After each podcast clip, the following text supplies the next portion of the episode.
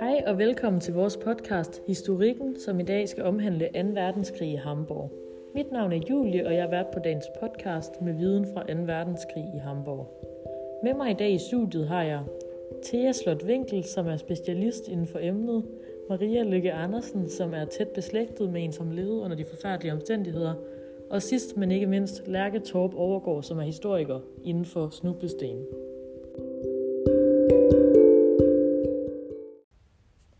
Vi kunne lige lægge ud med at spørge dig, Thea, for nu skal vi jo nemlig til det, det hele handler om. Kunne du ikke tænke dig at fortælle os lidt om, hvordan bombardementet i Hamburg startede? Jo, altså det hele startede natten mellem den 24. og 25. juli i 1943, hvor næsten 800 britiske bombefly de nærmede sig den tyske storby Hamburg. De her britiske fly de kom flyvende med deres dødelige last hen over Nordsøen og ind over Tyskland for at minimere tiden over tysk besat territorium. Det resulterede så i, at det tyske luftforsvar stod klar med luftskytsstyrede lyskanoner og radar. Altså Hamburg det var en vigtig tysk by, både på grund af industrien, men også historien som en stor handelsby. Og derfor var den så også udvalgt af de her allierede som mål for et ødelæggende angreb, som så blev kaldt Operation Komora. Og fordi Hamburg var en vigtig tysk by, så øh, var den også godt beskyttet af tyskerne. Det seneste angreb, som så havde betydning, fandt sted den 3. marts, hvilket der fik de her optimistiske indbyggere til at håbe, at det værste de var over. Og de pessimistiske, de frygtede, at det var stillhed for stormen, og de fik så ret.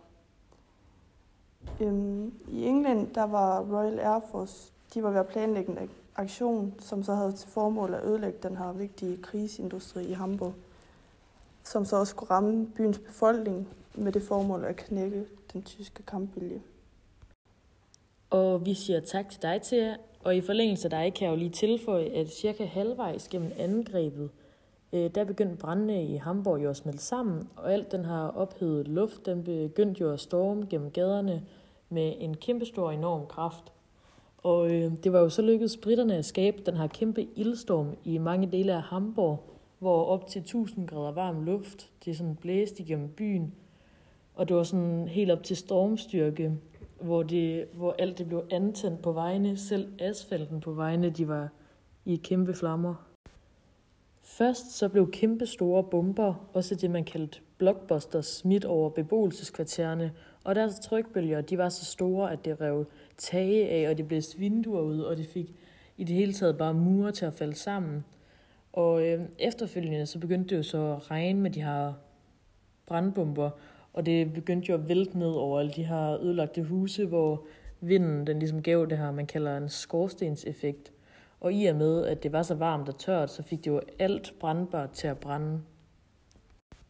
Og hele det her brændte område, det blev pludselig til en stor brand, der ligesom sugede luft til sig fra de her omkringliggende områder, som var blevet til sådan den her kæmpestore ildstorm. Og til sidst så var der blevet smidt springbomber, der ødelagde vandrør og veje og gjorde det sådan nærmest helt umuligt at slukke de her brænde. Ja, og øh, her der vil jeg gerne lige bryde ind og tilføje noget øh, til det, Julie hun lige har fortalt. Øh, folk de overlevede jo simpelthen ved at springe ud i de her kanaler, der lå rundt i Hamburg, mens andre de blev kvalt i de her beskyttelsesrum, der lå, fordi brændene udenfor de tømte alt luften for ilt. Borgerne de var skrækslagende, og hele byen lå i ruiner. Alt det var bare uvirkeligt, og selv i dag så kan man se tydelige spor fra krigen. Mere end 40.000 mennesker, hvor ca. 8.000 af dem var børn, de døde den nat. Det angreb de resulterede i de fleste dødsfald i operationen nogensinde. Mange brændte op i huse eller på gader, og andre de døde af forbrændinger eller hedeslag, men størstedelen de døde altså af iltmangel eller røgforgiftning. Men øh, efter den her hændelse, der nægtede Hitler alt tale om overgivelse, og han, han synes ikke, det var nødvendigt at besøge hverken Hamburg eller nogle af de andre udbombede byer under krigens sidste år. Den her bombardering i Hamburg under 2. verdenskrig, det gjorde, at Hamburg blev den mest ødelagte by i hele Europa. Den her operation den varede i 8 dage og 7 nætter, og den medførte, at omkring 16.000 bygninger de blev ødelagt, og mere end 25 kvadratkilometer af Hamburg det blev fuldstændig ødelagt, og mere end 800.000 mennesker de blev hjemløse. Øh, byens havnekajer og fire store skibsværfter de blev beskadiget, og energiforsyningen og transport det blev fuldstændig ødelagt. Ja, det var en hård tid under 2. verdenskrig, som forårsagede mange ødelæggelser, både fysisk og psykisk. Men nok om det. fordi med os i studiet i dag har vi nemlig også Lærke Torp Overgaard, som er historiker inden for snublesten. Hun vil i dag gerne fortælle os lidt om snublesten og hvad formålet er med dem. Så øhm, jeg vil nu give ordet videre til dig, Lærke Torp. Værsgo. Jo, tak. Øh, mange mennesker de blev ramt af de forfærdelige forbrydelser, der blev udført af nazisterne. Derfor så er der efter en verdenskrig blevet lagt snublesten rundt i tyske byer.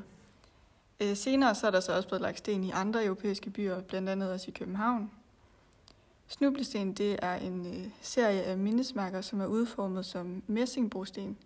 De er så lagt mellem øh, gadebelægningen ude for en hus, hvor offer for nazismen har boet. På hver sten så er der så indgraveret et navn samt fødselsdato, dødsdato og øh, stedet, hvor man så også er død. Hvis de er blevet udvist, så står datoen for den også på stenen. Kunstneren bag de her sten, det er Günther Demnig, som er født i 1947. Hver enkelt sten den er håndlavet, og med dem så mindes folk som individer. Så man kan altså stå lige ude foran det hus, hvor folk de har boet, og så føle en fysisk nærhed til dem på tværs af tiden. At stå foran personernes hus giver en oplevelse af, at de var virkelige mennesker, og at de ikke blot var anonyme dele af en større gruppe. Kunstneren bag stenene, han ønsker at bringe mindet om offrene tilbage til deres sidste kendte adresse. Derfor så kan man sige, at et menneske er først glemt, når deres navn er glemt. I Hamburg der ligger der blandt andet en gruppe af snublesten ved indgangen til Hamburgs handelskammer. Øh, det ligger på bagsiden af byens rådhus. Man kan finde adresser på snublesten ved at søge på Stolperstein og så et gadenavn. Så siger vi tak til dig, Lærke Torp Overgaard og jer andre medværter. Jeg håber, I nød dagens afsnit, og I sidder klar som lytter på næste mandag, hvor næste uges afsnit vil omhandle andre historiske begivenheder under 2. verdenskrig. Øhm, ellers så øh, kan I blive hængende, for nu kommer der nemlig den nyeste sang fra Top Guns nyeste album, SAS, nemlig Sport.